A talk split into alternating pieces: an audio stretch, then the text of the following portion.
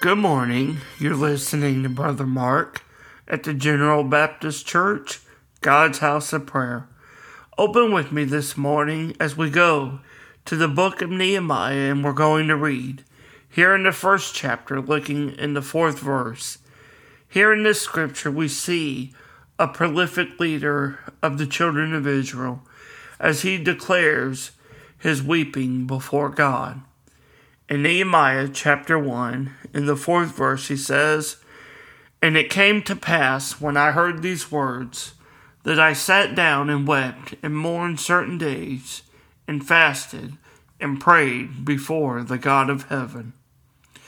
We read here in this text of a man who, as I mentioned before, was a prolific uh, leader for the children of Israel. His name is Nehemiah, and his life and leadership was instrumental in the rebuilding of Jerusalem after captivity and seeing the city's destruction by Babylon. His leadership in these spiritual affairs were vital to bring Israel back to God. In this text, we read of Nehemiah's reaction when he first hears about the city and its inhabitants that have escaped the capture of Babylon. He tells us here in the scripture that Hanani, one of his brethren, have come to meet and tell him that those who remain are in great reproach and affliction.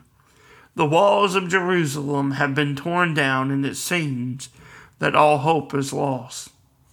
As we look in the beginning of this text, it is Nehemiah's response that we must look and see as an example to follow in our lives today. When he hears the news of the city and his people, what does he do? He doesn't get angry. He doesn't get mad and seek out, seek to lash out in anger. The scriptures tell us that he simply begins to weep. And in weeping, he tells us that he weeps and fasts for a number of days and prays before the God of heaven and earth. So why does he weep? We know that he weeps just as the other prophets have wept for Israel. He weeps because of the city's destruction, and he weeps for those that have been taken captive, and undoubtedly he weeps for those that have lost their lives to the conquering army of Babylon. What he does next is a lesson for all of the people of God, including you and I today and that is that he calls out to God in heaven for his forgiveness and for the restoration of Israel. When we weep before God, it is important that we come before him, who is the God of heaven and earth, in prayer. He is the one who makes our tomorrow, and he is the one who has given us the breath of life. When we face uncertain times, let us surely come to the hope of our salvation and redemption, even as Nehemiah has done for Israel.